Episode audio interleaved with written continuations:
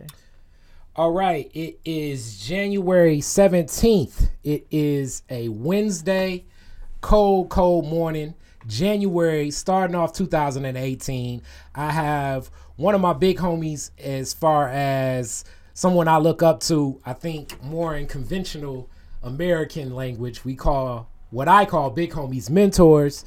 Uh, someone that has combined culture, representation of Detroit, the black people that have existed in Detroit, and doing massive events. Massive events, sometimes not necessarily welcoming only black folks. When we think about uh, what happens in and around downtown and events in midtown, throughout communities, throughout neighborhoods, with schools, with dancers, with singers, with band players, with African percussionists, reggae artists, blues artists, R&B artists, jazz artists, hip hop artists, spoken word artists, and any other type of performer. Um, someone you should meet in the city of Detroit is Njia Kai. Mama Njia Kai, how are you? I'm great today. I appreciate being here with you, Kari. Yes, yes. All right. So, um, now that we have you here, uh, so much that I don't even know necessarily about your story but we're gonna start like almost from scratch. Uh, city of Detroit. Uh, you're from the city. What led you into this love with arts and performing arts and events and where you're at now? Yeah, you know, it's probably my upbringing, my family, and just growing up in the black community. Arts is just central, even if it's uh, related to the church. The mm-hmm. arts are just central to you're growing up and the rhythm and the music and the appreciation for the color and the movement it's all in there. So i think essentially there my mother was the one at our church who wrote the plays directed the plays decorated the church basement for events and things and i was her little protege. And um, she started me out real early learning poetry and going to various church locations or social organizations within the black community. I would do public speaking and that kind of thing real early from the age of four, actually. What church? Mm-hmm. Uh, Mount Olive Baptist Church. And Mount Olive Baptist Church uh, had the building there on Woodward. Uh, built a was the first black church to build from uh, the ground up a building hmm. on Woodward Avenue, and it's right there on Woodward between Boston and Chicago. Hmm. Uh, the church would have been hundred years old in uh, 2016, but the um, pastor there and the congregation lost that building, and then a whole lot of things had to change the name of the deal, and so uh, just missed its uh, century mark. But uh, the church was built by black folks, basically coming up here from the south, looking for new economic opportunities and hoping to find less oppression. Okay, so that's like a stone's throw from the Gordy Mansion, basically. It, yeah, yeah, it is. As a matter of fact, when the church started, it was on Farnsworth between Beaubien and Saint Antoine. That's what I grew up understanding. But Saint Antoine, I found out is is the proper pronunciation. So the church was uh, on that block, started in a uh, what had been a Jewish synagogue, and you know, following that whole history where. Uh, when black people moved into Detroit, there was this one particular area, rectangular area of Detroit that black people could live in. Mm-hmm and uh, the Jews who moved in here also found uh, discrimination. So they were in a particular area. When they were able to acquire some economic opportunities, they moved out of that area. Black people moved in, and that's what happened on Farnsworth. And the church moved into a old Jewish synagogue. Hmm. Um, and so um, it happened that at the corner of of uh, Farnsworth and St. Antoine, uh, what we called Old Man Gordy, Berry's father, had his printing company. And my mom had a delicatessen. She and her first husband, and then with uh, my dad, who was her second husband, they had a delicatessen across the street from the Gordys.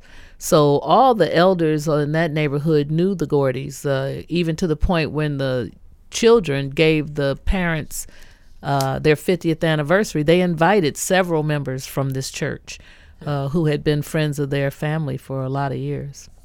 Ain't that something? Mm-hmm. Okay, so entrepreneurship is something that you've been groomed in. I had no idea about the delicatessen or anything else, so you're just sparking more and more questions where was the delicatessen? Uh, what led to that form of business, and what was that like?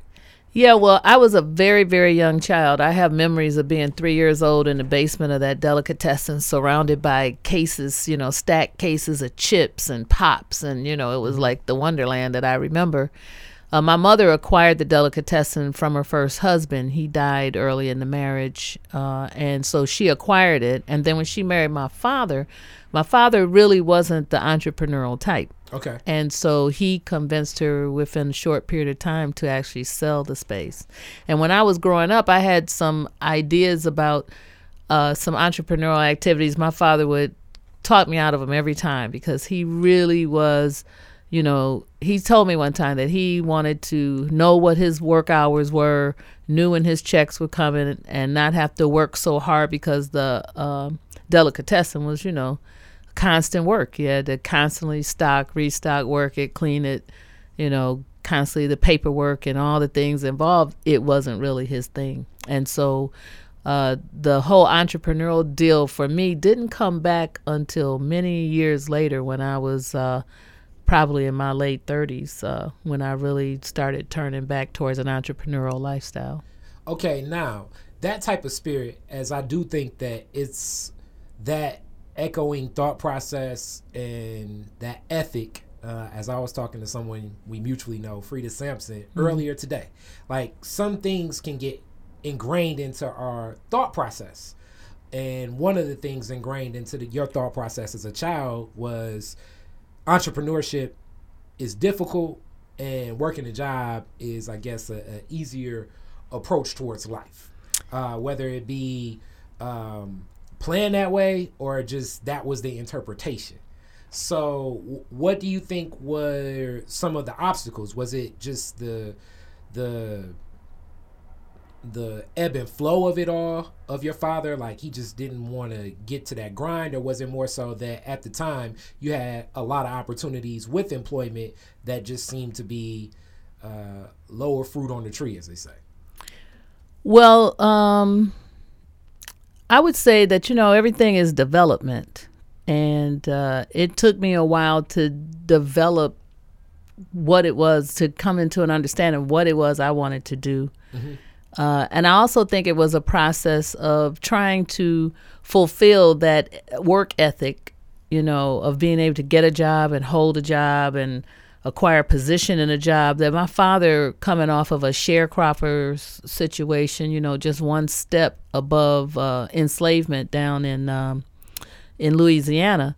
And my mother coming from a father who owned the family owned land and her my mother's father had people sharecrop for him. Hmm. and so there were two different uh, experiences there and so there was that. But after a while, for me, it just became a question of my character and my personality. Okay. And after a while, you know, it just was true for me that what I found as a lifestyle and a work life that fit me the best was an entrepreneurial life. But I came into it uh, slowly and learned as I was doing. You know, I had a lot of on the job training to get to understand myself as an entrepreneur and as a consultant as opposed to being an employee. Okay, so let's talk about that independent contracting. And a little bit before that, you talked about two different perspectives of even the upbringing of your parents. Mm-hmm. You had a mother that grew up in a spirit of entrepreneurship and then a father that grew up in hard work hard labor as i can only imagine the hard work and the effort it takes in sharecropping mm-hmm. to make ends meet to end literally. up with nothing at the end of the year yes mm-hmm. to make ends meet literally mm-hmm. so um just in in life and approach just as you look back as I, I, explore and think about this like what leads certain people to entrepreneurship and what leads people away from it um did you notice just a difference in thought process and approaches and and thinking through and theories and systems between your mom and your dad just through life as you think back on it? Oh yeah, I mean, um, they were different characters. Mm-hmm. You know, I can give you astrological and numerology about them that would Okay. would explain them, but I can also just say they were different characters, and um, you know, um,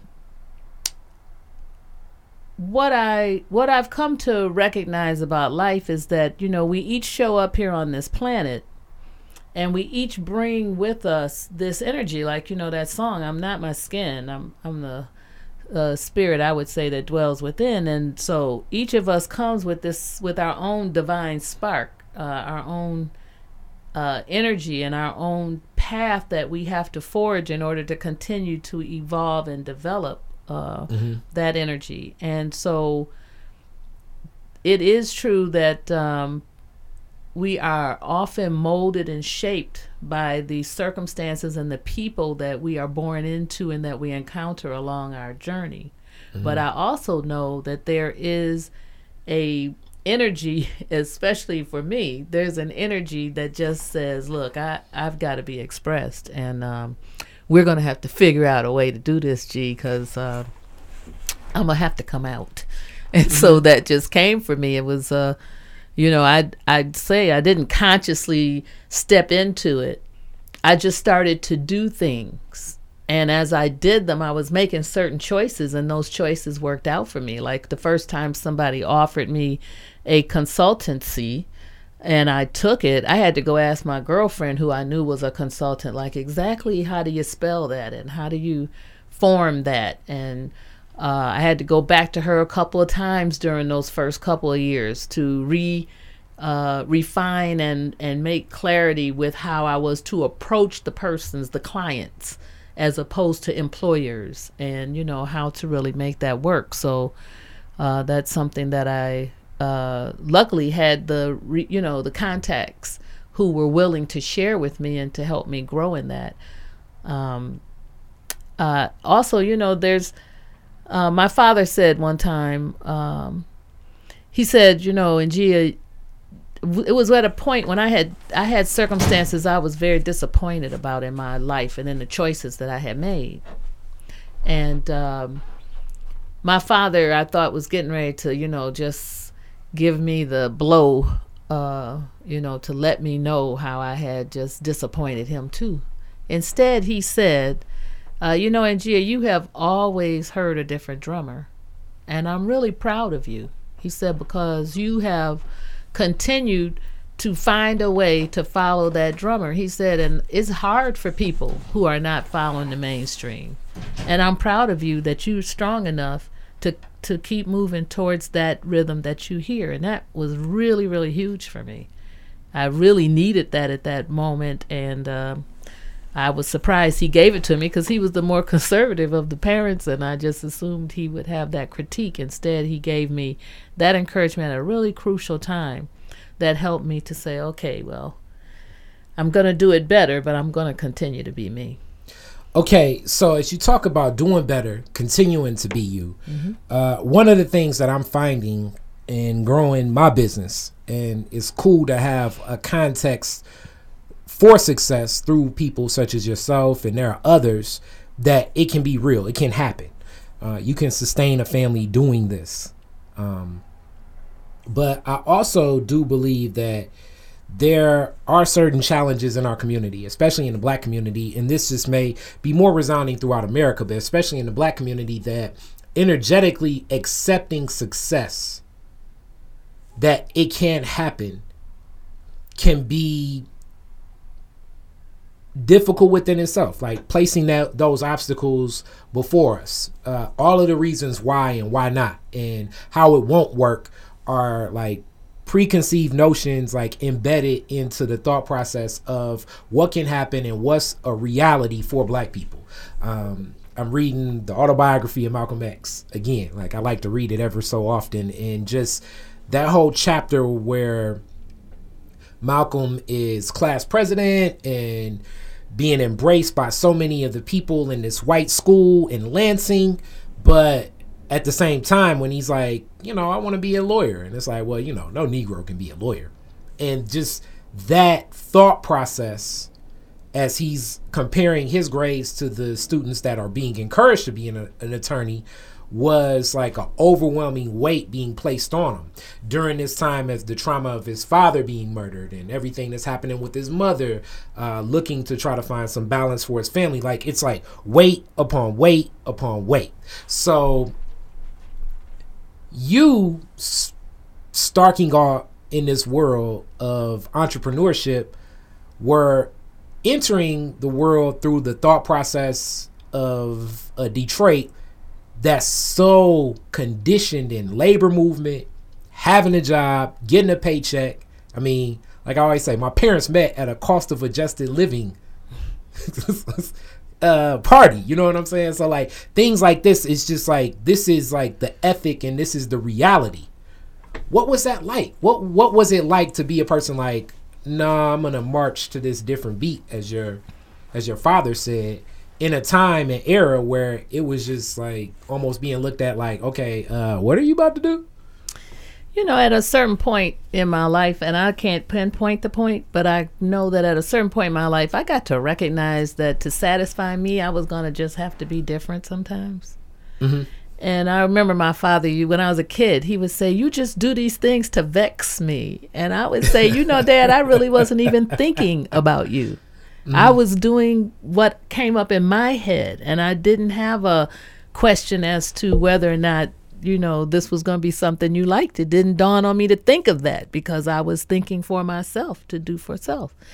So I've just always had that somewhere in there, in the, in the middle of being raised Baptist and being raised by two parents from the South and being in the um, midst of uh, you know the whole uh, civil rights and then black rights and then you know the Vietnam anti-war and then the women's movement and all these movements that I have uh, grown up in and participated in or been moved by uh, influenced and affected by.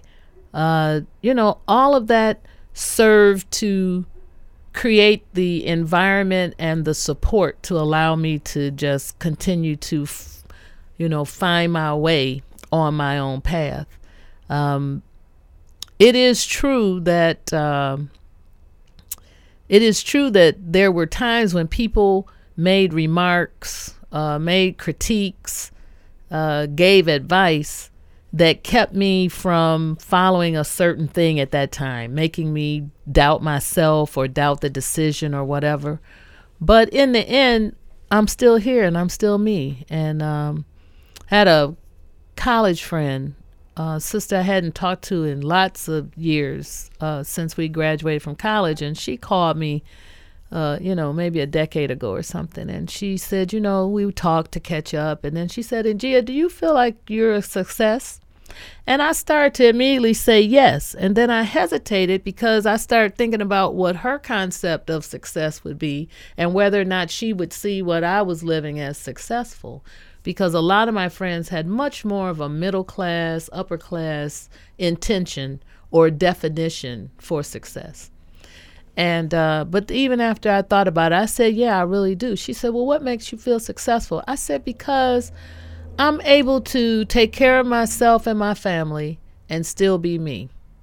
That I've been able to carve out a lifestyle that feels uh, true to me and uh, and still, you know, succeed within the economics of America to stay somewhat stable."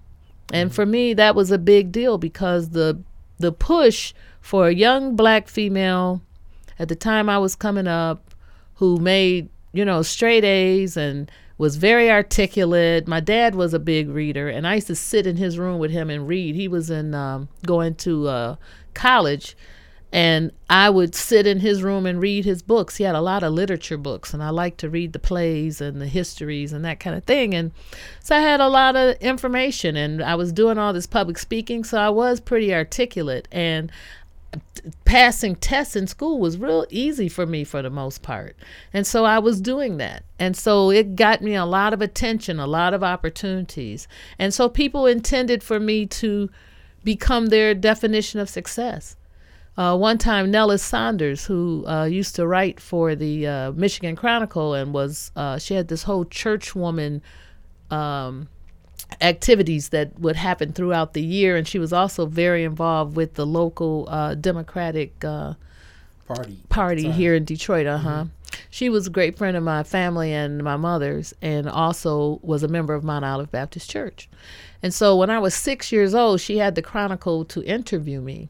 And so she was there for the interview. And so uh, when I was asked, What is it that you want to be when you grow up? I said, Happy. Because really, that was, that's pretty much my, to be honest, that's pretty much where I'm at. I want to be self fulfilled, I want to be self satisfied. And um, so I said happy, and she said she told him, "Hold on, just a minute." She said, "No, baby, no. A smart little girl like you, you've got to be looking at, you know, a doctor, a lawyer, engineer, something like that." Well, nobody in my family or in my immediate environment were those things, and so I was trying to figure out. So I remembered, you know, Perry Mason and Judd for the defense, and you know, looked like they were very successful people, but were also freeing people and helping people. So I told her I wanted to be a lawyer, and I kept that going all the way till I started college. Um, you know, because I that was the mindset of that time was if you had these skills, if you had this articulation, if you were making these good grades, if you had the capacity to move in these societies successfully, then we needed you to become one of these things who would be, you know, the ebony uh, image for our people. And uh, it just wasn't satisfying to me to do that. I, I tried pre law in college and I was very disappointed when the professor told me to quit asking so many questions. I was reading. I would go home, I would read, highlighting my books, come back with all these questions. And he said, You know, I see your hand up there all the time, but you don't interrupt me. You take notes and you pass these tests, and that's how you'll become a lawyer. I went and talked to him on the side, and he, I was shocked that it wasn't a notion of really encouraging an eager beaver who wanted to free the people. you know, that wasn't his mission. And um, so I was, I, I had to come to some understandings and realities about American society, and uh, what what I, I, I had to define for myself what this game was and to figure out how I was going to exist within it and still feel that I was being true to me. I didn't feel that those types of uh, professions and executive positions were really going to be satisfactory to me. And so um, I ended up uh, changing from a pre law major to a, uh, to a um, film and television. A film. I was a film and broadcast journalism major, and started working with independent filmmakers. Started uh, going extracurricular to the shules uh, that were in the area there in D.C. I went to Howard, and so the shules that were there. Uh, and started getting culturally more astute, which is what I thought Howard was going to provide me. So I was so happy when I found these people who were dedicated, committed to the advancement of the people and to uh, adopting cultural uh, knowledge and lifestyles. And so, uh, you know, I grew in that, grew in the independent film uh, industry that was there at the time, and uh, did that. And then um, when I finally ended up back here in Detroit, realized that the majority of the opportunities were uh, within the mainstream television or advertising. And then saw this opportunity to use my skills to produce events. I went that direction, and who knew it would turn out to be such a big deal and become the thing that I do in life uh, as far as uh, career or profession is uh, concerned. Okay, so exploring that alone. First, let's go to Howard University. When did you graduate, and what was that like then? What What was Howard like then compared to Detroit for you in your interpretation? Yeah, I ended up being. Um, I was. I went. I was. I did not go straight through school. I would go for a year or so, and then I would take off a year or so, and then I come back. And so I did that. I was in the class of. I was officially when I started in the class of 1976, but I ended up graduating um, in. Um, let's see. I graduated in December of '81 and walked with the class of uh, just of. Uh, May in '82. Okay. What was what was DC and Howard like then? Mm-hmm. It was fantastic. I'm saying, I really, for me, I was so happy that that was my choice. At the time I graduated, I had done really well, so I had opportunity, and you know, there were abundant scholarships at that time for uh, uh, black youth who were excelling academically. So I could have gone to any school in the nation, actually, and I had a lot of them pursuing me. But I wanted to get my black thing together, and um, I thought if I went south, I would probably have a lot of problems because I felt very confrontational at that time. So I went to Howard U, and I'm glad I did. I learned a lot. I had a lot of uh, really positive influences there. Uh, between the the professors as well as within the community. Like I say, I just did a lot of extracurricular uh, learning within the culture, um, and um, you know, became vegetarian there. Howard was fantastic. My girlfriend went to Eastern at the same time, and so at Eastern. I think out of her four years of college, there was one and maybe two concerts that were put on there that were um, um, that uh, was by a, a black entertainer.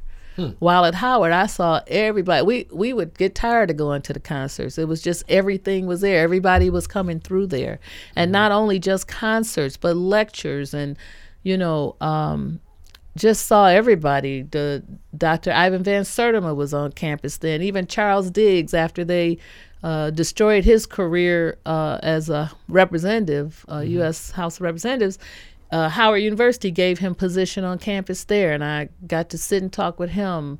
Uh, and I got in. I stopped being in uh, a political science major and got his uh, became a film uh, and broadcast journalism major, and so there I met so many of the um, uh, progressive uh, and international artists. Uh, Ousmane Sembène, the father of African cinema, he was would come through there, and uh, we had opportunity to meet him. I got to go to Africa.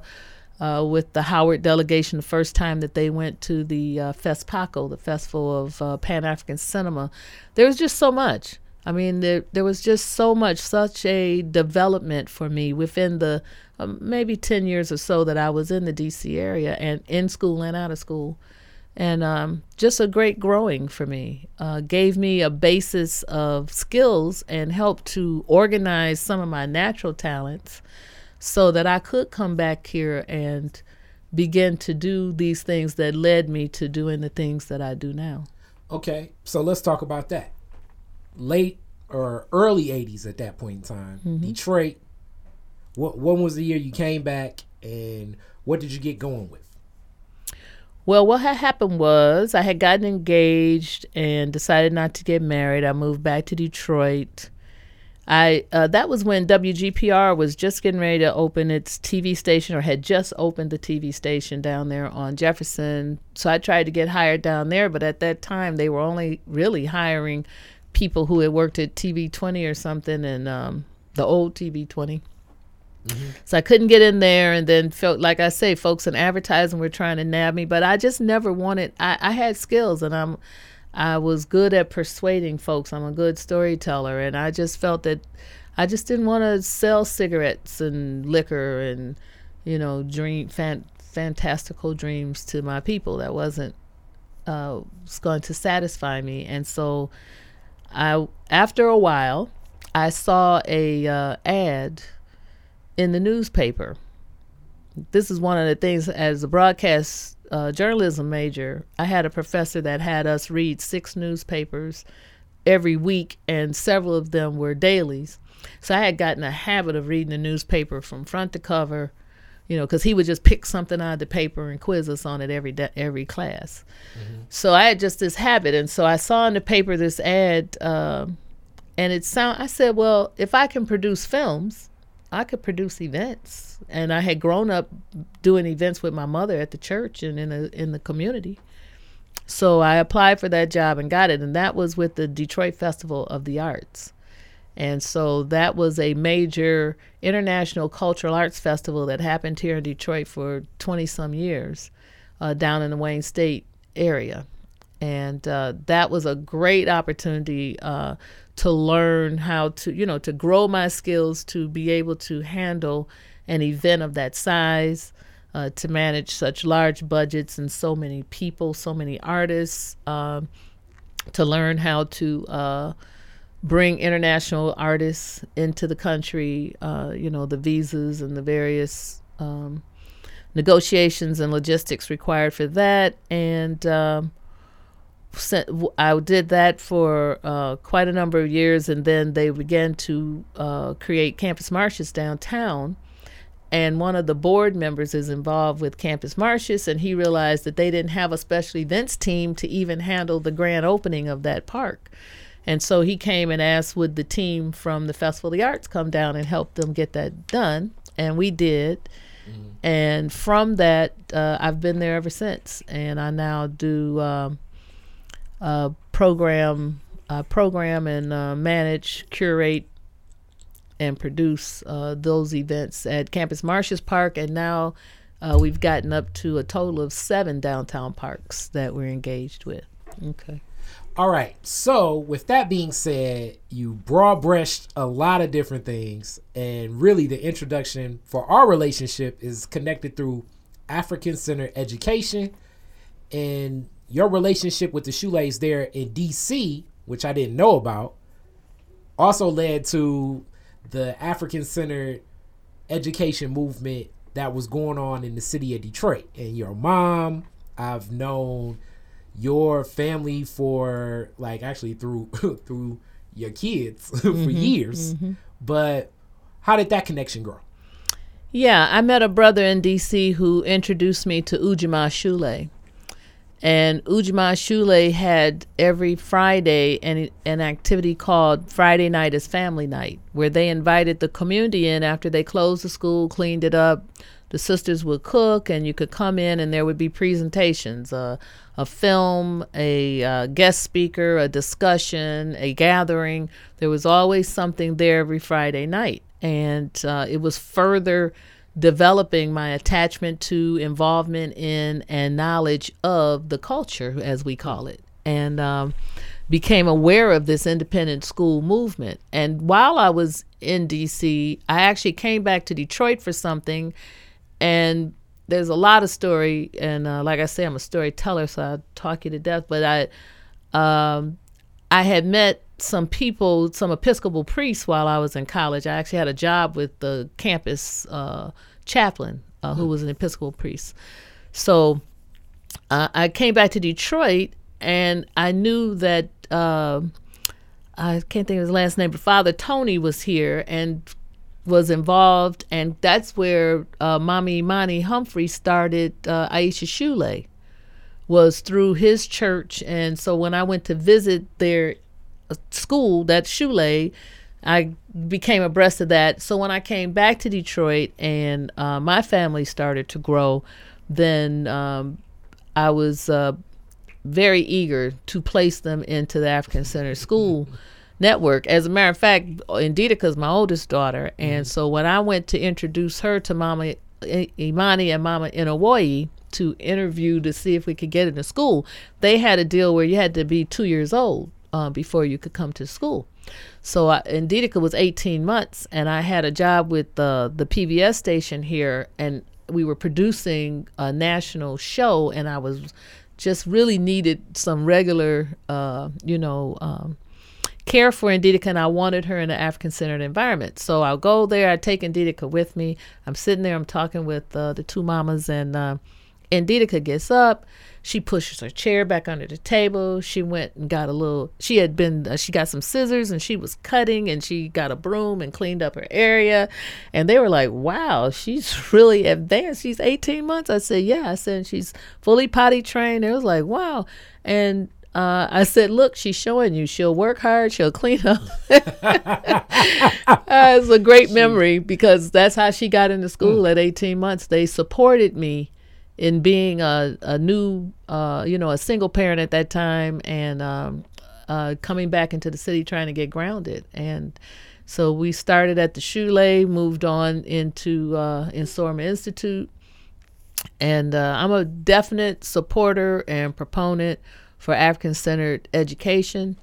And at this time, given the raggediness of the systems here in this city, I really am uh, behind the scenes looking for opportunities for us to educate our children. We we've got to take it on. The the state, the city, the you know everybody is letting us know we're no longer interested. We're no longer interested to invest in you in educating your children. When I went to public school, I had excellent public school education. I really did. And I was not at special schools, although I did get into the classes, you know, for those who were making good grades. Mm-hmm. But we just had, you know, we were coming into these schools that had been white dominated. Mm-hmm. Uh, as, at least that's where I was living. I was living in these integrated neighborhoods, newly integrated neighborhoods and the schools had been uh, white student populations and so they still had well-trained teachers Mm-hmm. And they still, even through some prejudices and racisms that were there for many of them, they still reacted to a child who could excel.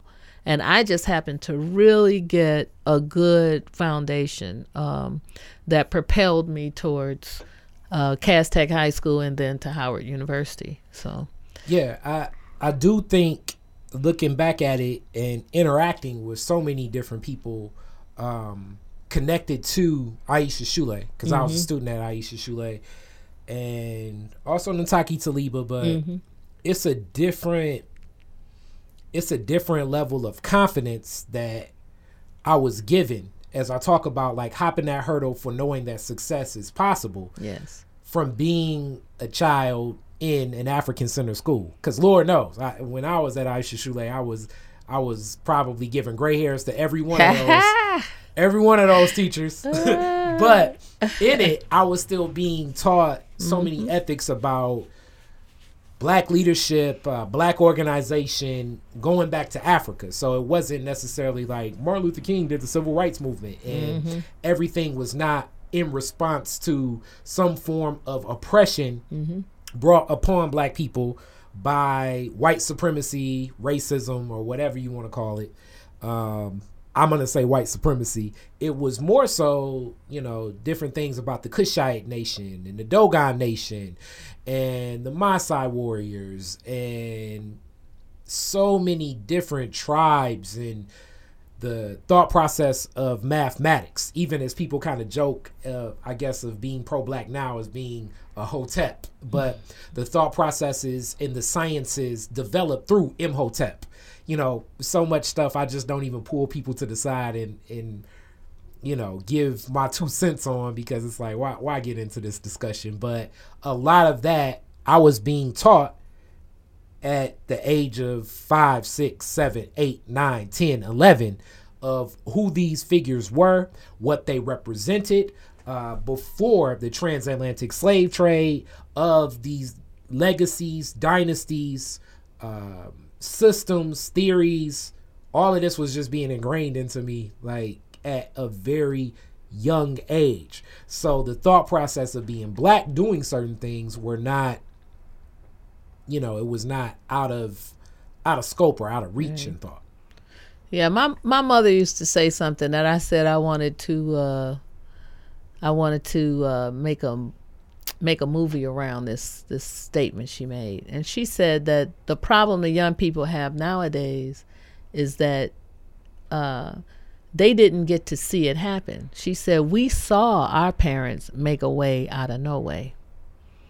And i think about that you know that each generation gets a little further away from that past generation than the two generations back you know their experience their reality and uh, so they had they just didn't see they don't they don't necessarily always know how to get over you know because they didn't have that experience. But i will say too just think about that that um, you were in you were impacted and and uh, what was poured into you at from a very young age mm-hmm. was a positive understanding of yourself and a positive expectation about your possibilities mm-hmm. by people who were exempling that to you mm-hmm. because even though you were 5 and may not have known it at that moment but here were black people who had built and sustained an institution and that's where you were showing up every day and Yeah, that, so they were exampling it, Oh. not just talking about it. Oh, the the older I get, and rest in peace to Mama Anamoy and Mama Imani Mm. Yes, Humphrey. I-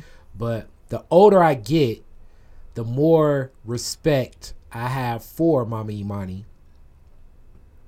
Every day, like I, I think to myself of what she did, and even Carmen N'Namdi with Nataki Talibah, like to do what they did when they did it at a time in a city that definitely it, it's it's pockets of black money that existed that still exists in Detroit more so than a lot of other cities but still the resources to do something like that when a lot of the arguments will be why not just go to Catholic school Yep, absolutely. And uh, you know, this is what's so interesting to me. And and you know, I I can't claim to have been part of a research team that uh, you know did the study that did the study and wrote the the book. data analysis Right. But, Yeah. you know, sometimes you just observe some things. And one of my observations at this stage of uh, my uh, existence is how much we are in the same position, even though it looks different. So don't get me wrong, I'm certainly aware of the fact that no one had to unshackle me for me to come over here to meet with you today and I didn't have to get papers to allow me to leave my plantation to come to your plantation. You know, it's we recognize the reality of the change, and uh, we respect and appreciate all of what has transpired and all of those who have gotten us to this point. But our power position hasn't changed very much. Uh, having the power to really affect uh, our neighborhoods and our lives and our outcomes is still very limited and still rests within the authority of others. And I've come to uh, I've come to recognize that you know there's and you know I could get really esoteric about this thing. So sometimes you know it's not really what uh, folks are really looking to hear from me, but I think that um, this earth life, you know, this opportunity to materialize and take possession of a physical body and to move through this planet with so many others who have done similarly, you know, has a unique set of possibilities and potentials to it. And each of us finds ourselves in some uniqueness. It happens that I'm born into a line, a lineage that goes back through an enslavement and then on to some majesty. Mm-hmm.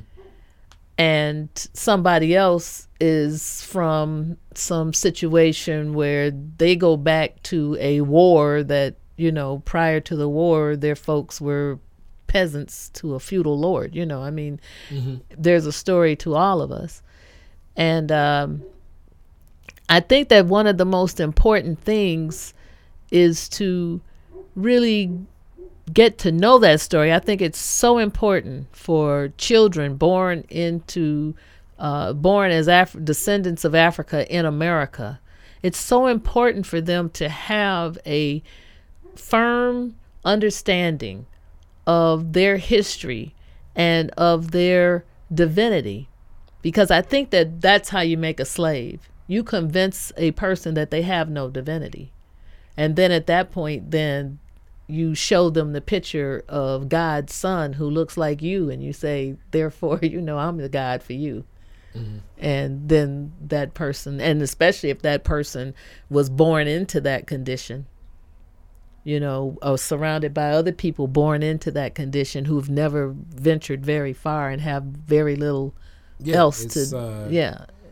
It's the elephant with the shackle, as they say. Yes, and then exactly. take the shackle off, and you never. And go, you just keep the standing there. elephant never goes beyond where that shackle You limits just it. keep standing there because you don't even have a concept. Harriet Mm-hmm. Tubman, that was the depth of what she said. Well, if I'd known, if they had known they were slaves, I could have freed more of them. But people just, you know, it's yeah, the psychological conditioning. yes, which kind of shifts to another point um in this whole the the context of which i understand the the blindness of some people towards what racism exists in Mm-hmm, life is as a man I, I recognize so much misogyny objectification and sexism that just exists in me. And it's like man i just you know i like i try to be more and more aware especially right now in this time of i guess like uh like it's very unique to see what's happening in general media but i still just as a man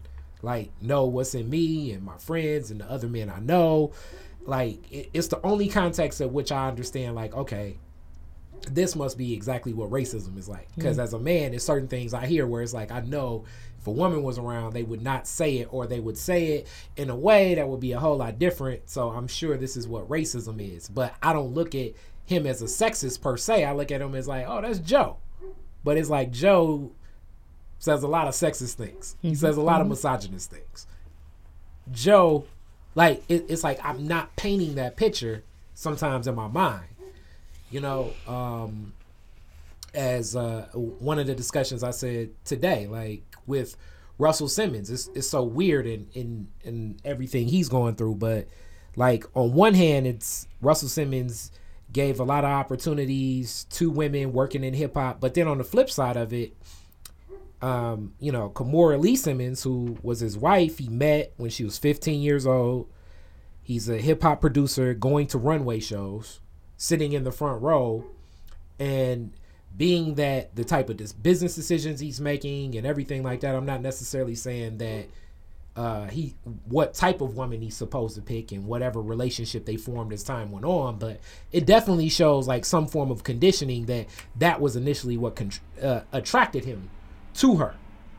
And then I look at a lot of the other men I I, I associate with, and I, I look at like what attracted them to the woman, which is objectification too. So, as you talk about like the consciousness that it takes being black, being a woman in a city that is so labor based, is so blue collar, it's so many men in this industry. What has that experience been like? And then just being a black woman on top of that, like how have you maneuvered as an entrepreneur and how do you still you know, find that presence of mind when sometimes it may seem unprecedented. Yeah, you know, I had to figure that out because a lot of young people started asking me questions. You know, I've done so much out of my own nature, out of my own instincts, out of uh, whatever uh, presence of mind I've had, you know. And I had to, at a certain point, really get analytical about it. And uh, one of those points became for me at a point when I became aware of the fact that, you know, you have to define your values you have to be able to know what they are because I was trying to make decisions. I remember in college, I asked a pro- professor who I went to a lecture, and he was really, really conscious and deep in his discussion. And so afterwards, I went to him and I said, How do you know that you're right? Like certain of the demands you're making for black people and certain things you're saying, how do you know you're right? And he said it was uh, based on a value system that was Afrocentric, not Eurocentric. And so I got to that, that it was more, he was basing things more about himself than on the other. So, anyway, it's to come to an understanding, I think, um, for us that uh, once you can develop your value system, and identify it, then that helps you to start to come out of the um, come out of the manipulated mind that we have here. Uh, when uh, when uh, Carter G. Woodson, you know, wrote his books, when Malcolm X talked about us being miseducated, bamboozled, you know, lied to. I mean, there is a there is a whole recognition that you come that you can come to to recognize that the way you see the world and the way you are being your quote unquote self in the world is based on stuff that was given to you sometimes so subtly you didn't even recognize that you got it. You know you just grow up. Uh, there's a there's a um, a story i got out of the reader's digest a long time ago Uh, it's a magazine that uh, used to come through, little small magazine that would come through and had all these. it when I'm at the grocery store and it's like sitting. Oh, is it still there? I didn't know if they still published it or not. My mom uh, actually, for a long time, cleaned houses of uh, well-to-do whites out in Bloomfield Hills and all of that, and so we were the recipients of a lot of their uh, hand-me-downs. And these Reader's Digest and National Geographics and all that. That's how I became mostly aware of those things. And I was a reader, so I read these Reader's Digest. And one of them had a story one time that said that um, there was this guy, he married this woman. He was so in love. They were so happy. They went on a honeymoon. They came back. She cooked her first meal for him. And he saw that she made a ham and she cut off both ends of the ham and threw away what he thought was good meat. And so the dinner was great. He told her so. And he asked her, Why did you throw away those pieces of meat? And she said, Well, that's how my mom always do. And she's such a good cook. I just followed what she did. So it came an occasion that he went to a family dinner not long after that. And her mom was there, her dad and her grandmother, and you know, the family. And they had this dinner. And sure enough, his mom cooked a ham. Her mom cooked a ham, cut the ends off, and threw away what he saw as good meat. And so he says, Wow, this was fantastic. I really enjoyed meeting everybody in the dinner and it's great. He said, But um, can you tell me why did you cut the ends off the ham? I, my mom never did that. I just wondered. And she said, Well, my, my mother used to do that. And this is his wife's mother now. My mother used to do that. So I just did, you know, did what she did. So he looks at the grandma there and he says, Well, um, why did you do that? And the grandma's laughing. She said, Because my pan was too short. Mm. So that's to me what happens a lot of time within our families and within our generations. That we pick up habits, beliefs, um, ways of living, and we just follow them without any sensible you know, there's never any justification, research. There's no foundation for it other than that's what they did. And then when we look into it, we find out it's the pan was too short. It was, Yeah, it's You a, know? it's a level of uh, I believe even even when it's harmful, comfort has a level of yes, yes. has a level of what it is. It's comfortable. Like it, it's harming me, but it's comfortable. That's two days You know? after Martin Luther King's birthday. You know, we could segue right into there because with all of the complaint that my generation and critique that my generation had about him being too nonviolent and mm-hmm. whatever we thought was better, here was this courageous man, young man, Yeah, who stood in the face of white folks who had shown for generations that they had no problem brutalizing uh, African people to hold their positions. And he came in front of them and stood in front of them. And how many black people said to him, Man, quit rocking this boat.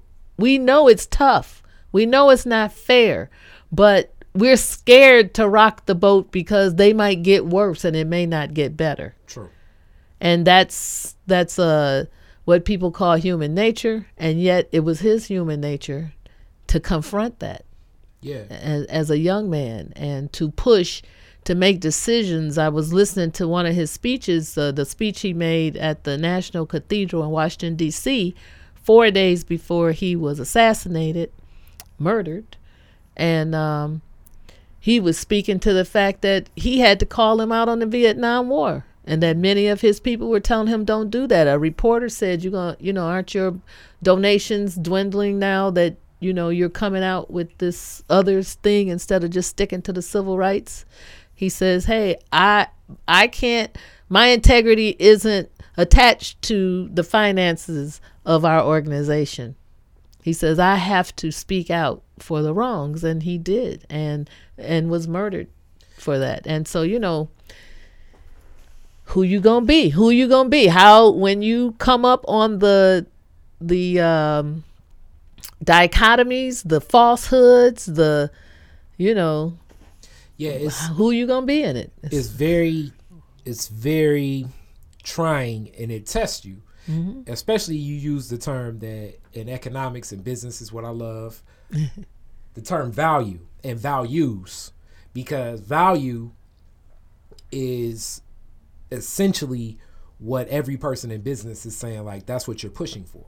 But personal values and ethics are are so counterproductive to what can be an economic value it you know because you you almost have to like to set that personal standard before you even go into something and to even challenge what that is and to look at it like well you know eventually I'll make enough money and then I can go back and then I can give to or whatever and I mean you know who who knows what will happen if you know, taking those stances and making those decisions at those times, uh, as people would say, the clarion call, it is very, it's trying, it's difficult. You generally lose a lot more. You know, Colin and that goes that goes straight to your value, though. See, yep. that goes straight to the values, and this is why we end up having the push and pull within our organizations within our families you know when it when it gets down to the moment of what is the value that we're going to make a decision on. Yes. Which which thing is going to uh, set the tone for our movement or non-movement? What what's what how are we arriving to these decisions? Mm-hmm. and uh, i respect the fact that all of us come on this planet with this divine spark that looks forward to its upward elevation. And then we've got to figure out how, in the midst of oppressive forces and lust and, you know, weak humanity and military forces and you know, the influences of media and peers and whatever, whatever, how do we figure out how to stand on a value or, uh, yeah, how to stand on a value? And so, you know, this to me is the life. Uh, the, you know, the distractions of this world are so well established and are so well, um, you know, glitterized, glamorized, mm-hmm. made to believe to be the thing that uh, sometimes, especially a person like myself, people are, people come up on me more than once in my life with, and Gia, if you would just put on some little pumps and a business suit with your capacities, and you know, we could turn you into this, and you could be doing that, and but it just wasn't satisfying to me. And what's uh, what's crazy is that same point is sort of the same point that uh, the the lady from the church when she was saying, you know, you really want to be a lawyer, but at the heart of mm-hmm. it, having that value system and reaching that value system is happiness, and even the person saying, you know, put on the pumps and wear the business suit is giving their interpretation of what they feel happiness is for exactly. you because it's like well you're going to make so much money that that'll equate to happiness right. so this is why you're doing it so this is what i find difficult at times that a person can offer something that's not necessarily the right place or space for you without understanding where you're at mm-hmm. in your mind and heart but it's non-malicious. Exactly. It's not intentionally right. wrongful. Don't have to create a conspiracy theory for everything and everybody. Mm-hmm. Because the opportunity here is for you. This, here's another one. I got lots of these metaphors and mm-hmm. uh, parables. Mm-hmm. But um, here's another one. You go to a place that has a gigantic buffet. They have endless tables with meats and seafoods and pastas and veggies and fruits and desserts and breads and, you know, everything. Are you mad when you get there?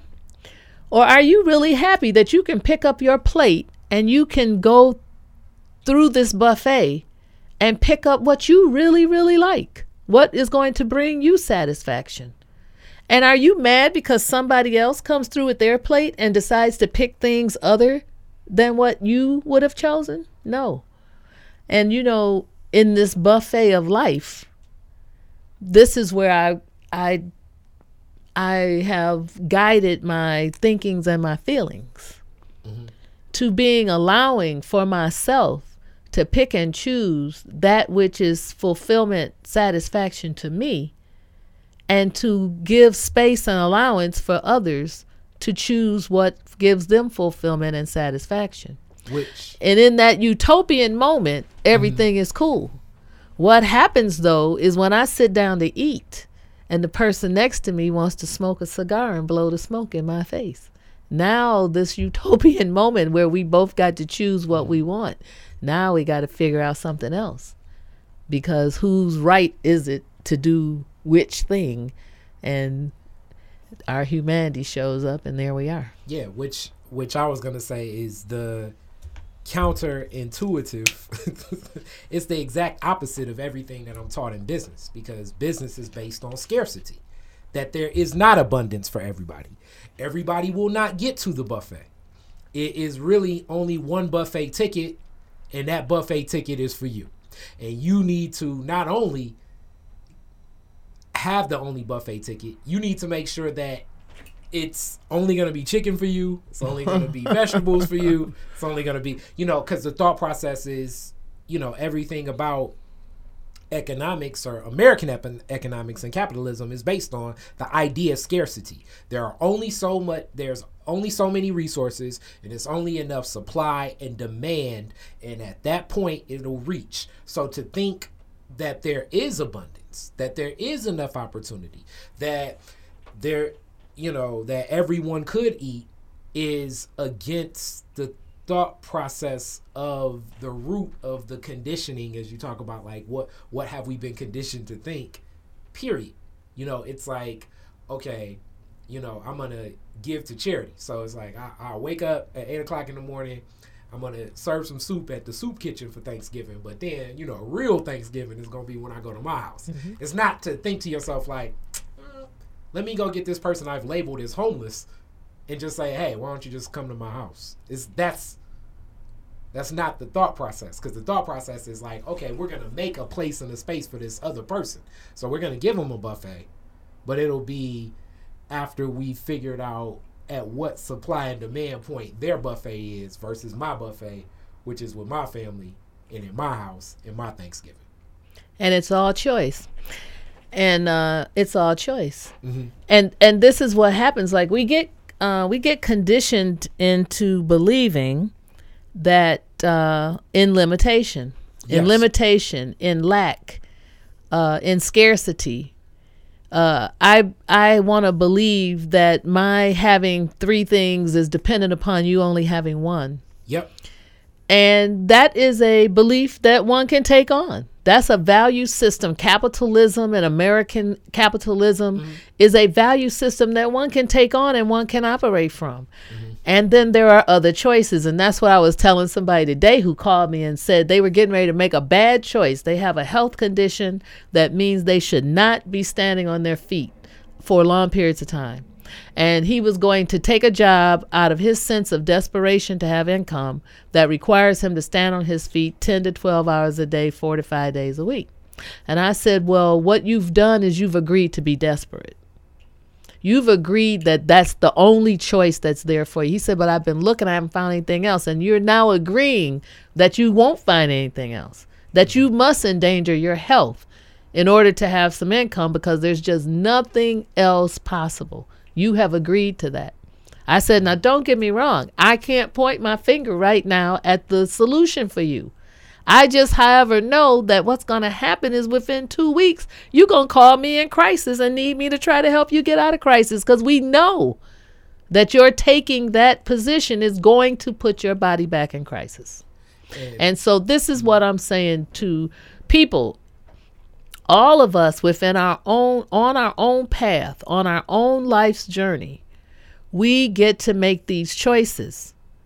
And some of us, as my dad explained it to me and gave me words for it, some of us hear a different drummer. Okay. Some of us have chosen to follow a different rhythm. And what I'm grateful for is that so far in my life, me following a different rhythm uh, has worked for me.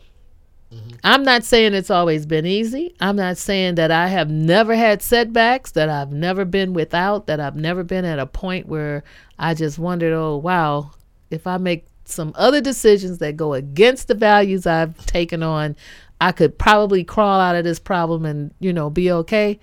I'm not saying I've been faced with that. It's just that I made some decisions and I'm most happy when I live within my decisions. And I'm saying to people, you have every opportunity to make your decision and find your satisfaction within your decision. Because what I know is that there's yin and yang in life. There's the thing and then there's its shadow. And so, you know, what looks right for me, you know, I go and get me a beet carrot beet juice, you know, and I drink that carrot beet juice and it gives me a feeling of energy. I had a friend that I said, "Well, try the carrot beet juice," and she had all day, you know, gastric disturbances. you know what I'm saying? So, I'm not going to declare that all my choices are best for everybody else. Uh-huh. I'm going to know what's best for me. I'm going to share what I've learned for those who are interested or who will listen. And then I'm going to really be okay with everybody making choices because what I am clear about, at least from where I stand, is that I didn't come through like that meteor that showed up here. It had to come from 40, 50,000 miles away, right? And I didn't come from way out in the cosmos somewhere through the whole process that it has taken for me to arrive at the level of human to get a good job and have a nice car. That just was not my mission. That's not my level of satisfaction. And so I'm pushing towards what satisfies Njia, Because when I dis- when it's my time or my decision to leave this physicalness, Mm-hmm. I really just want to be happy with myself, and I just want to happy myself so, on up out of this. So six year old in Njia mm-hmm. was on it was, already. Was, was forward thinking. yes, I, and that's what they tell you. Three sixty back to the six year old. Everybody Njia. get real with the real because you come in here complete. The thing that has to happen is you have to be manipulated and um, conditioned so that you can fit into the society's needs and expectations of you. Mm-hmm. But when you got here, you were totally complete. It always blows my mind when a baby is born and the baby knows to suckle. The baby knows when it's placed near the breast to suckle. Mm-hmm. That's a mind blowing thing to me. I mean, it knows how to breathe. I mean, just you understand, and how many just just mm-hmm. so much time after birth it knows what to do to sustain and set itself on a path of life and growth. So you come in here pretty well set up for what is required. And if you're lucky, you land into some people who will love you into it. But there is this overarching society, quote unquote. Mm-hmm. And we are evolving to understand our place on this planet from where whatever your family's legacy was to where you are now.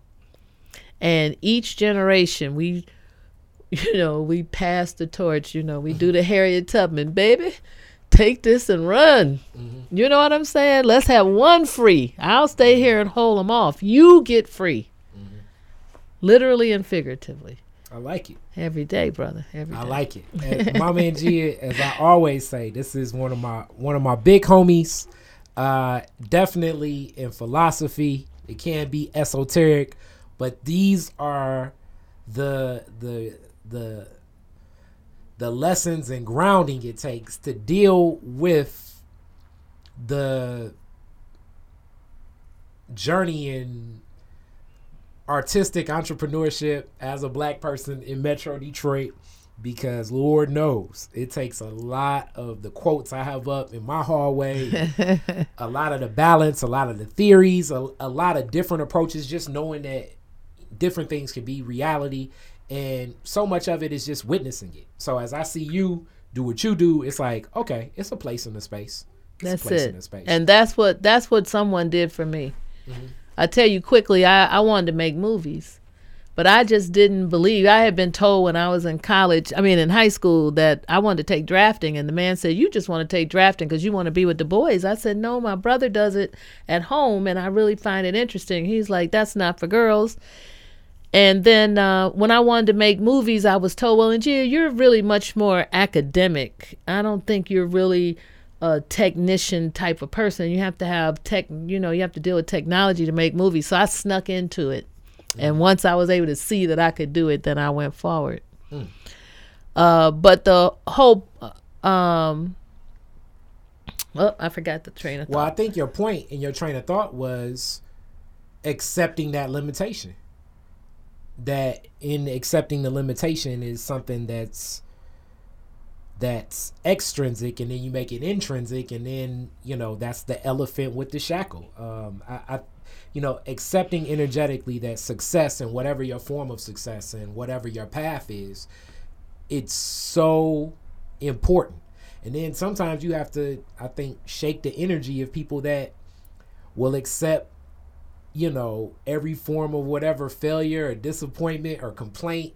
You know, I know I have to, or I'm saying sometimes you have to. I know personally, Kari Frazier cannot sometimes energetically be around the spirit of cannot Mm-hmm. or or will not.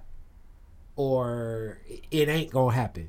Because a lot of the things I do takes the spirit of yes it will happen. I, I need it to happen. You got to project it into reality. exactly. So to be around the spirit of can't it it it it's just not an energy I can vibe with. As much as I love the people as much as I think you know they're talented they're skilled and successful in other ways it's like I, you know sometimes I just need to be around that spirit of like yep I'm about to make it happen Well, you know, when you want water, they have shown within science that you got to have H2O. And so if you have, you know, the H being hydrogen, you need two of those, and you need one oxygen, and those joined together, now you got a molecule of water, right? Mhm. So if you get a C, which is carbon, and you get CO2, you don't have water anymore.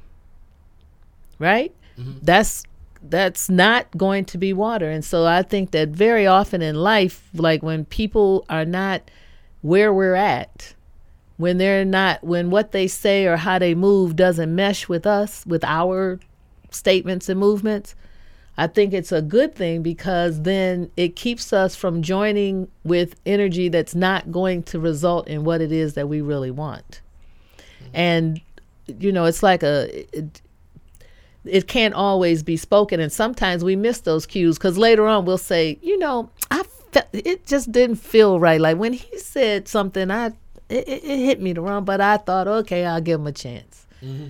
But when it's when it's not that which is needed to build what you want to build. And the fact of the matter is that i couldn't even be here today kari if everybody was making Kai decisions i couldn't even be here today and Njia Kai didn't build an automobile. So I wouldn't have had an automobile to ride in. Mm-hmm. And Njia Kai didn't mine some, I guess you don't mine it, but whatever you do to get the gasoline to the pump. You mm-hmm. know, I didn't do any of that. Mm-hmm. I didn't do any of that. And I wouldn't have been here today had those things not been in place. And so, you know, we're grateful that there are all these varying decisions being made and all these varying energies uh, yeah. playing out. We're just interested to have space for our expression. I like it so here are some classic Detroit is different questions Okay. uh, what was your very first car and what year did you get it and what year was it made I had a Sprint. It was a Chevy Sprint. It was one of the first little cars that they made here. Matter of Like, fact, I've never even heard of a Chevy exactly. And this was uh, uh, probably 30 years ago or something like that. Hmm. And it was a new car. It was my first car. I had gotten a job with General Motors, and um, Mm-hmm. that was my first car. so it was one of those things where it's like you better drive a GM. Well, no, actually, what it was was I needed a car. I had Indica was a baby, and I was getting on the bus. Luckily, I li- I worked off of Woodward, lived off of Woodward. The shule was on Woodward, and so I would get on that Woodward bus, get in Dedeker, drop her at school, get back on the bus, go to work, Mm-hmm. get back on the bus, stop at the grocery store, get back on the bus, pick up in Dedeker, get back on the bus with groceries and in Dedeker to get home. You know what I'm mm-hmm. saying? And the man I worked for said, you know, you need a car. I said, yeah, I've never had one. And so he called. Then that was the hookup. That was who he knew. It was funny because when I worked at Chrysler, I had a car that wasn't a Chrysler, and uh, you know you couldn't park closest to. I was, mm-hmm. you know, man, I was the manager's secretary, and so I couldn't park close to the door because you couldn't park close to the door. I didn't even know about that stuff till I got there. Like, Oh yeah, yeah, the culture, and I don't blame him. yeah, don't I, blame him I ain't mad at him. I ain't Uh, mad at him. So, uh, do you remember the first place you went when you got the car? Yeah. yeah, I do because you know my girl Luvinia Kaduma. I don't know if you know her son Karanji Kaduma. Yeah, yeah, yeah. Yeah, well, this was my girl. This was my sister friend, uh, Luvinia. And so I got that car. I drove straight to her house, and I parked it in her driveway. And we were congratulating. She was celebrating with me. And then I get in the go get in the car to go home, and it won't start. Ain't that? I had to call the dealer. They had to tow the car and replace something in it so that I ain't could drive the car. She was just looking at you like, mm. we cracked she up. was looking at you like, we mm, cracked up ain't because you know we look at all the symbolism of things Uh-huh. and uh, she was like you must not have really believed you supposed to have that car and i said i think it was because there was something going to go wrong with that car and i got it fixed now and i ain't got to worry about it so yeah we that was Okay, yep she's she's passed on now that was one good good sister okay, all right. Um, end of the fireworks. Uh, they just wrapped up. You're on Jefferson and Woodward, and you're DJing. What are three songs you're playing for the crowd? Well, knowing me, it's gonna be some funk. It's Okay. probably gonna be some Earth, Wind, and Fire. You gotta give a song. Oh, I gotta give the name of the song. Yep. Okay, so let's see. Um, I'm gonna play "One Nation Under a Groove," Parliament Funkadelic. Okay, I'm with it. Uh, let's see. I'm trying to think of which Earth, Wind, and Fire song I'm gonna play. Uh, uh, Boogie. Um, Boogie Wonderland. Boogie Wonderland. I'm about to say Underground. Boogie Wonderland. And let's see. I probably try to throw some jazz in on there, but let's see a third uh, song. You know a rhythm that I really really like is that song. Um, Woo-hoo-hoo. Oh, Let It Whip from the Daz Band. That's I like that you rhythm. I like that. funk. Ry- I told you it's gonna be some funk. We partying after the fireworks. What we doing? uh, people dancing. we gonna dance and we you know this is what i do. I throw events. I want people to come. I want them to be inspired. I want them to be happy. I want them to have an experience where they can be in a crowd of thousands of other people and everybody can just be cool. Everybody can have a good time. Everybody can find their space within that. And when they leave i want them happy. I want them to feel good yeah i want to dance my way past them fireworks yes. okay. All right. And last question. You Yeah. can rename Woodward after one Detroiter. Who mm. is it and why? Rename Woodward after one Detroiter. Who is it and why? Wow. Trying to go back in my mind, think about the Detroiter who made the biggest impression on me and my development. So many people. I think just quickly, because I'm flooding, you know, trying to flood my brain here. I would say Erma Henderson. Okay. Erma Henderson was really, really, really a smart, loving, deep woman. And she did so many. um, Catherine Blackwell just came up. I mean, there are so many of these, uh, you know, heavyweights from that generation who were service minded people who had a strong sense of their own value system, operated out of it fully, and made you know strides that not only benefit themselves but benefited the community and and so many persons Okay.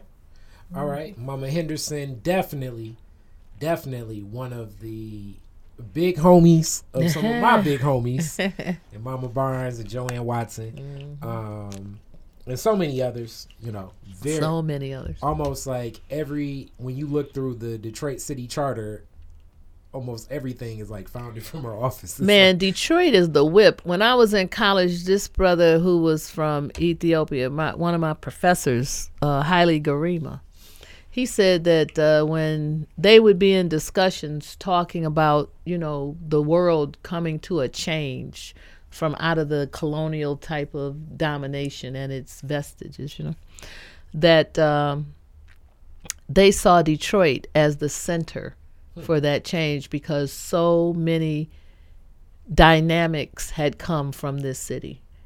And uh, yeah, and they were in a whole nother country thinking about it. So Detroit, you I have met I, I have a film I want to make called Wise Women I Have Known. And then of course there would be, you know, a whole bunch of cool brothers is another film I want to make. Because I just look at the magnificence, uh, you know, the magnificent opportunities I've had to meet some really, really um, wonderful, deep, loving, you know, impactful people. And so many of them are from the city of Detroit. I mean, just think about it. You just, I, I think of just so many. I even right now popped up was Harold McKinney. And not only was he a master uh, jazz musician, composer, you know, performer, but Harold was a deep, deep thinker. He studied the etymology of words. He studied uh, science and the cosmos. He he. It was just a whole nother level of all that uh, he brought to the party. I mean, uh, just so many. Roy Brooks, another master who um, not only was a rhythm master. One time, I Roy came to an event and it was outdoors. It was cloudy and just. Uh, he said, "Well, what do you want me to do?" I said, "I wish you could make the sun come out." He said, "Oh, okay." So he starts his show, and he does this thing. The clouds parted. hilarious. The sun came out and shone over him and the bandstand. hilarious. And then he came down, and I went up to announce the next band, and the clouds came back, and I came back and said, "Roy, the clouds came back." He said, "Well, you didn't tell me you wanted to be sunny all day, baby." hilarious. Yeah, his his music, his music Oh. is phenomenal. I was actually talking to um, Jallo earlier today, but I didn't even know who Roy Brooks was. I just also Oh. happened to go to an event that Jallo did at uh, the Downriver campus, At Prector, you were there that night. I was there. and uh, Mm-hmm. and I was like, man, why didn't I know about this guy? I need to sample his old catalog or something. But he was like, Yep. like yeah, Roy Brooks was phenomenal. I'm telling you, another person who it, it's deep, man. I I met a brother, uh, elder, uh, when I had just come back into Detroit, and I was doing some something, and I forget how I was introduced to this brother, but his name was F. S- Uh, Snowflake Grigsby. That definitely sounds like an interesting person to me. You know, and Mr. Grigsby was an elder when I met him. If he wasn't 80, he was just shy of it when I met him. And he had been uh, involved in the library and all this stuff, but it, it turned out Mr. Grigsby had gotten a degree in pharmacy. And when he came to Detroit, they wouldn't allow him to uh, exercise his skill in pharmacy and uh, as a pharmacist. And so he took a job at the post office and he told me about how many of our folks ended up going to the post office or other federally backed uh, institutions in order to, you know, college grads trying to find a way to have a job, uh, you know, above the status of menial. And so he said, you'll find a lot of brilliant people at the post office because the, it was only the federal government who would hire blacks at a pay that would, you know, lift their status. And um, he was one of those persons. I just think about, like, you know, you think about how many of our people went into the ministry, not necessarily because they were really, really um, convinced of the truth of the religion that they chose, but because they were leaders. And this was a, a legitimate leadership opportunity that was allowed in this society for black men at that time.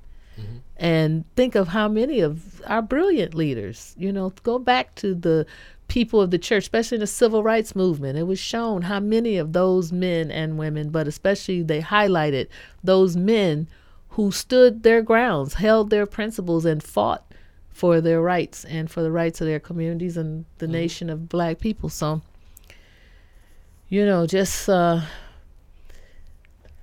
just Well- think of the musicians. You know, they were brilliant, masters, Yeah, geniuses.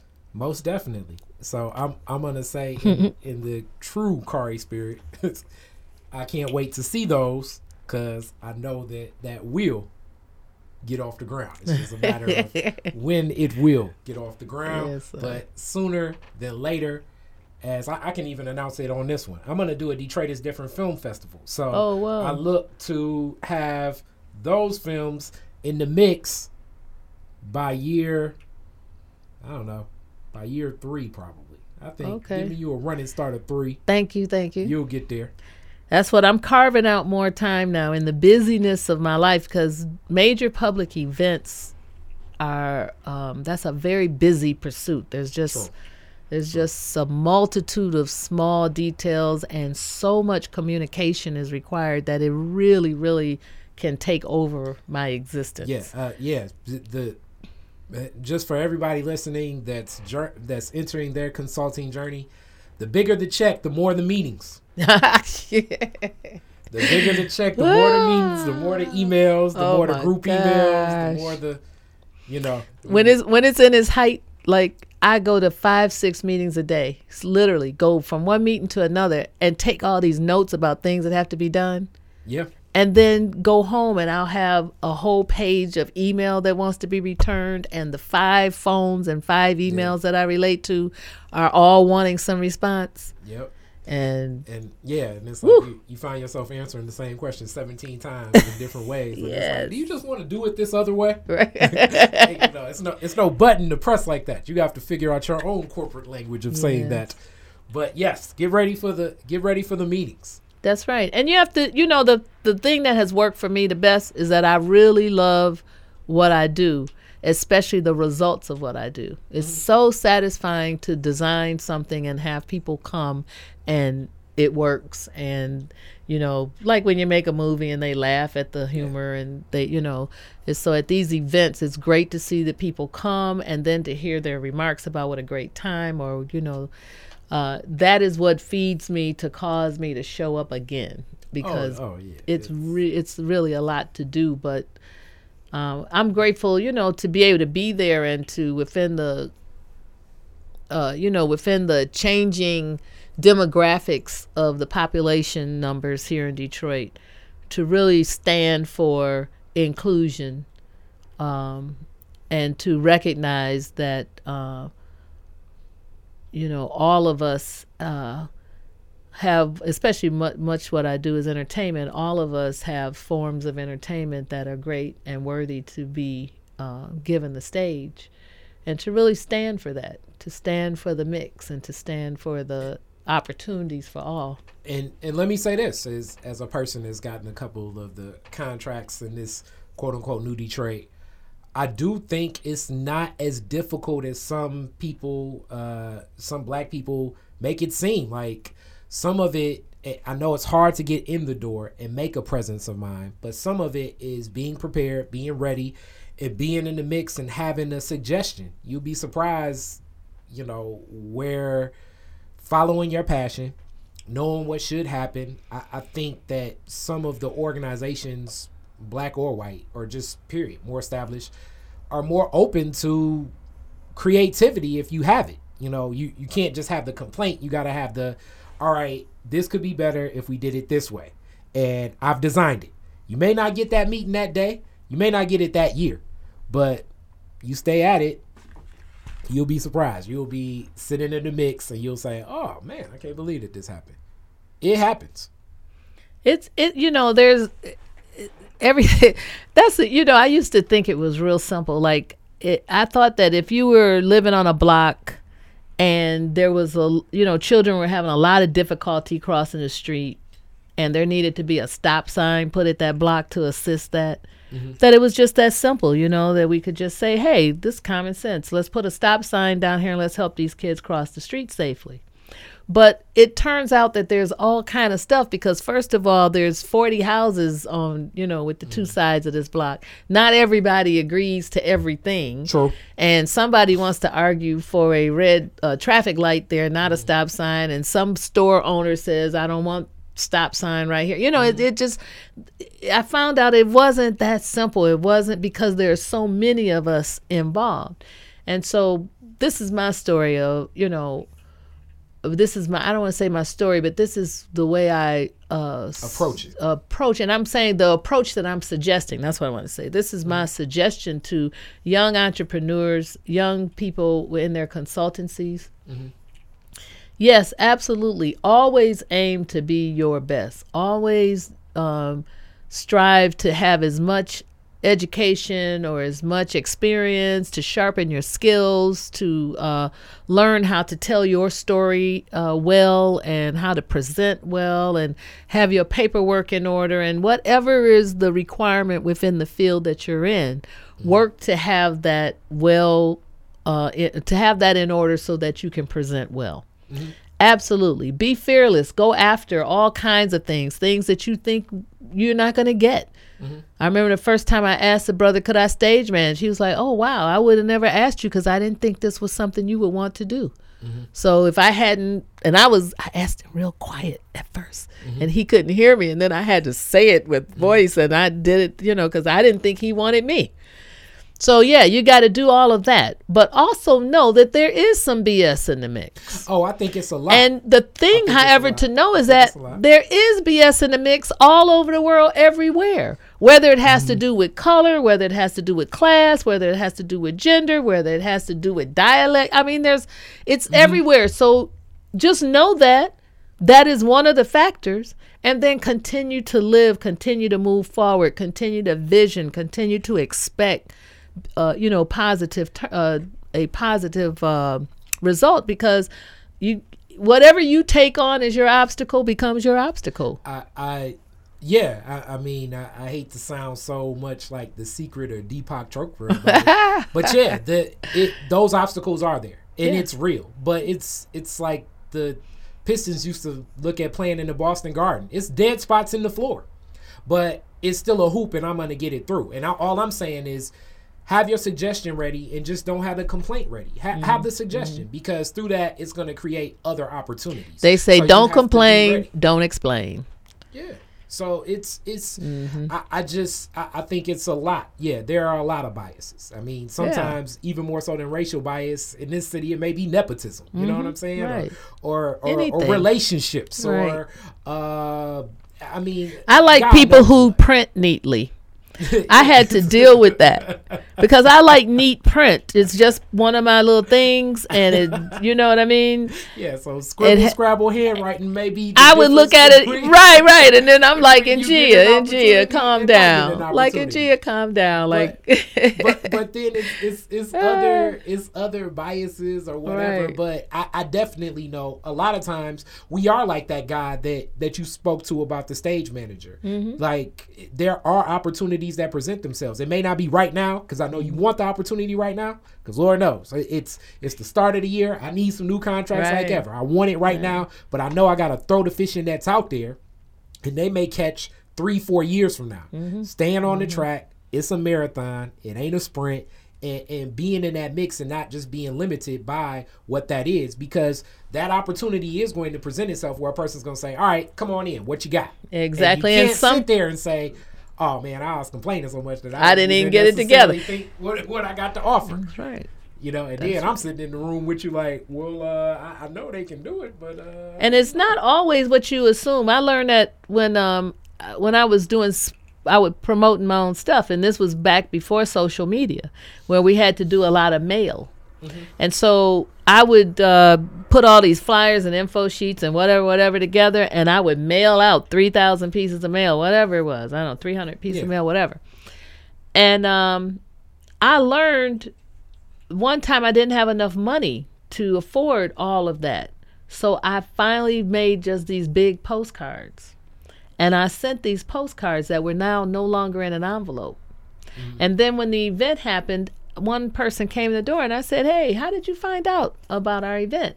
And she said, Well, I'm a postwoman. And I saw some of these come through and I read it, looked interesting, so I came. And I thought, wow. So that's when I stopped sending mail and started sending postcards because it wasn't intended for her. But she saw it and came. The person it was intended for didn't show up. Yeah.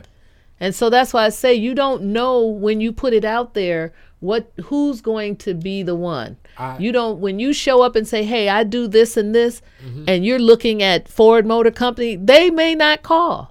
It may be a small company that calls you, but by doing that small company's business, you end up finding your way into a larger opportunity. You just don't know how it's going to come. yeah like i can't you know the what puts you with uh the detroit festival of the arts. Like you you can't replicate because i know it's it's some young hungry events team coordinators that are like i could do better than what Njia can do right now. Yeah. but nothing's going to put you know unless they find a time machine or something back in that situation to grow with those relationships over time. And relationships matter a whole lot. And Yes, even sometimes how you deal with as you're talking about um you know those obstacles it's bs in the game. It's going to be bs in the game on your own end. That's On- on- right. there will be mistakes that happen. That's and then how accountable you are. And sometimes people are are legitimate to say you know what?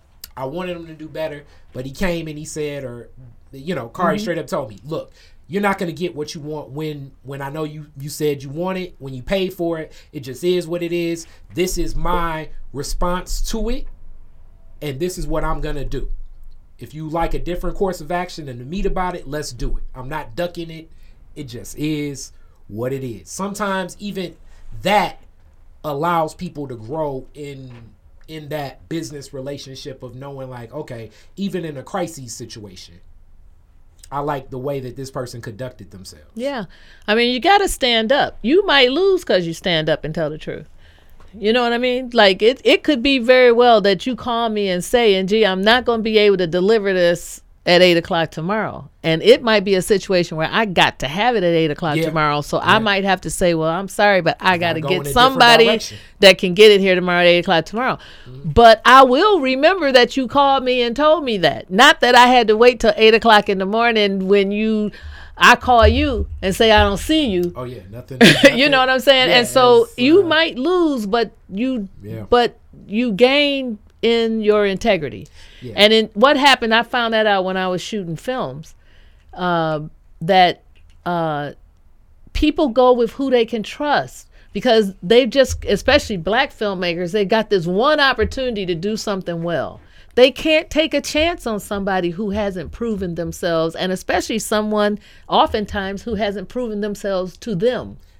It's very scary to bring somebody in off of someone else's recommendation because that doesn't always pan out. because uh, that is is is really the the root of this whole discussion and what I've been thinking through has been some of the toughest things in entrepreneurship working with any people but especially our people. I think when I say our people I mean young talented black people to energetically accept success. Like sometimes though seeing those obstacles uh, I was doing an event at Baker's the other day and one of my one of the people that I had running the camera noticed something that I thought was very insignificant and I was thinking to myself like why wasn't she thinking more about the angles? Now, what she noticed that was insignificant to me was like, eh, but it's like, okay, I still need to train. I need to, I need to put more into this, and and then recognize like, okay, I know that you're in a presence of mind and being in an event, and you expect people to conduct themselves like this, but it is what it is. It's alcohol. It's fun, even though we're doing songs of social justice. People are people are people. We can't focus on that. We got to focus on what we pull from the content and mm-hmm. and this is just like a like okay it, it's it's learning lessons from me as well but I, I do think those relationships what you can rely upon and knowing that those opportunities um i i, I think we will get another opportunity. I, I you know but you know knowing you know taking that responsibility and what you can trust and how you can trust them. And that's that's the bias as the young entrepreneur. You're fighting against that. Yeah. but you gotta you gotta Yeah. You, you got to climb that mountain. When I was young, I used to really, I could, I, you know, I've been a very capable person for a lot of my life, and so I couldn't understand when somebody would say, "Well, and you, you know, I don't think you're really ready yet," and I would be like, "What do you mean I'm not ready? I feel I'm ready." Now, however, having gone through a few, uh, you know, decades of experience. Yeah. I see where the immaturity or the lack of experience can be very costly or can't be trusted in certain situations. Oh yeah. What I also have found though for myself is that I have opportunity many times to provide uh, young black persons an opportunity to learn, uh, you know, to gain that experience in the things that I do. And so it is true that I can remember I hired this young woman. She had skills, she just didn't have experience specifically in production. Does it go? And um, she didn't specifically have skills in production. And so there were things she would not think to look for, you know what I mean? So, you know, like if you are hiring a cab to pick up artists at the airport, well, your experience will make you go, oh, let me check and see how much stuff they're bringing with them mm-hmm. because they may need a van instead of a car. yes. Well, she didn't have production experience. And so one night after 11 o'clock, I'm at the office going back over the stuff that she has done so that I can make sure she's hit all these little marks, which she didn't. So I'm making notes in there so I can meet with her in the morning and show her the stuff that she didn't know. And so when I get with her that next morning, she had a willing spirit to learn, made notes, and didn't repeat, generally speaking, the same mistake twice. Well, I was real happy with this sister because I was able, she was learning and growing. Mm-hmm. It wasn't wasted energy for me. She didn't have an attitude for me looking over her and micromanaging her, uh, you know, which sometimes people show up uh, with that attitude. And, you know, Oh yeah. Mommy G, I could do it. I got that you can do it. I got that you believe you can do it. Right now, though, I'm assuring myself that you've done it correctly. So we're going to go back over this and I'm going to let you know whether or not I feel it's complete. And mm-hmm. that's the position that you're in right now because I hired you to assist me. Once I know that you have it, then I can hire you to take it over while I do something else. I'll be thrilled. Mm-hmm. But right now, I can't show up tomorrow and tell them, oh, she didn't know what to do. She didn't get it done. They Yeah. hired me. Yeah, and, and that's oh man, it's so much. Like like I say, I, I get with Mama and Gia. We we could talk We for go hours forever. because it's so many nuances. As you touched on something that I know as in as I expand my team, I take for granted some of the things that I know that are like, oh man, this has been common sense and commonplace for me for forever. Right. Because like I tell people, up ain't up's not as far as up is, and down ain't as far as down is. It's, I like that Frank Sinatra "That's Life" song. You know what I'm saying? It's like you, it, it's like we're rolling the dice. I'm in the game. I'm, I'm, I, this is what I do. But you know, so we ran into uh this past weekend. You know, it was too many people. We turned away as many people that ended up coming. You know, and it's it whether it's a packed house or whether it's five people it's it's new opportunities and challenges that present themselves with whatever as you do an event or just planning things. But in, in speaking about events you you need to know how to handle it either way. But people connect to that energy of like oh it's five people. These are the five people that's supposed to show up. And let's mm-hmm. do it for these mm-hmm. five people. And i definitely have this for that events person talking.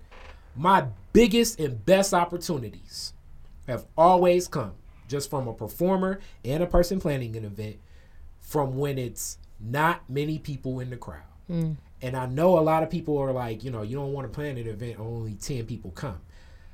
Every time I've done an event where it's 10 people, but I still have kept the spirit like I still want to give the best show or the best mm-hmm. production as possible.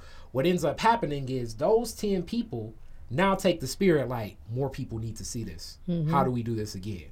I never get that when I have a packed house. When I have a packed house, people are like, "Oh man, you did good," but they like kind of leave it at like you were supposed to do good. Like it's a different type of ownership with the intimate crowd especially when it's a lot of seats that aren't filled. So just for the person doing an event, I would I would urge of you and just from Kari's experience doing an event, never get down for the people, never um, discredit the people that did come That's for the right. people who did not come.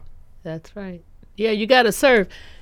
It it happens. We used to do this thing called the um, Cinema Cafe, and we created this opportunity at the First Unitarian Universalist Church in the uh, Red Door Theater, and we would screen uh, African, African American, and international films. And so you know that's obviously a niche audience Market, already. Yes. And so um, one night we had this film. It was a film about um uh, Bob Marley, and we were screening it at his birth. You know, his birthday is in February, Yes. Yep. and we're screening it at his birthday time. And of course, that night there was an ice storm. We would say every time we, you know, we were Yeah, every yeah, other week, so it it just seemed like every other week there was something. So here was this ice storm. So we set up everything, and then about 15 minutes, you know, after the film was supposed to start, we're like, okay, it's not gonna work out, so let's just take it down. So soon as we started to pack up, we hear this sound at the door. It's two van loads of people who had come from, I can't even remember whether it was Ann Arbor or somewhere. Mm-hmm. And they had braved this ice storm because they were all Bob Marley fans and they wanted to see uh, this documentary that doesn't show in the theaters. At that time, you didn't have Netflix and all these ways to get these independent films. And they had come. And so we quickly put everything back in place and got them in there and did the do. And, you know, that's my story is that what I learned was that if you set it up, you've got to be there. You've got to do what you say you're going to do. If nobody shows up, you be there, set, ready to go. And then what happens is there's a moment, I don't know, there's a moment when it clicks and people start coming and it just starts to move. And sometimes it's within that first year sometimes it takes 3 years. Mm-hmm. But your consistency Mm-hmm. and you know you're not giving up and using all of these experiences where you set it up and take it down and no one came but you learned something special about how to reconnect the sound. And mm-hmm. you know i would show mm-hmm. when nobody came i would put the movie on and watch it myself. And then the next time when people were there i could have a full discussion with them about the film. And you know you just you got to make it work it's, it's like the Karate Kid. You're learning karate while you're Yes. while you're painting. That's while You're right. painting the fence. You didn't know, but it hits you, and it becomes more valuable over time. Mm. I say do it. And that's my event advice. We're gonna leave on this. I gotta Yes, get you back. I I'm gotta good. get you back. Well, most thanks so much, Kari. I appreciate the level of the conversation and appreciate the opportunity to share with you and those who listen. Thank you so much.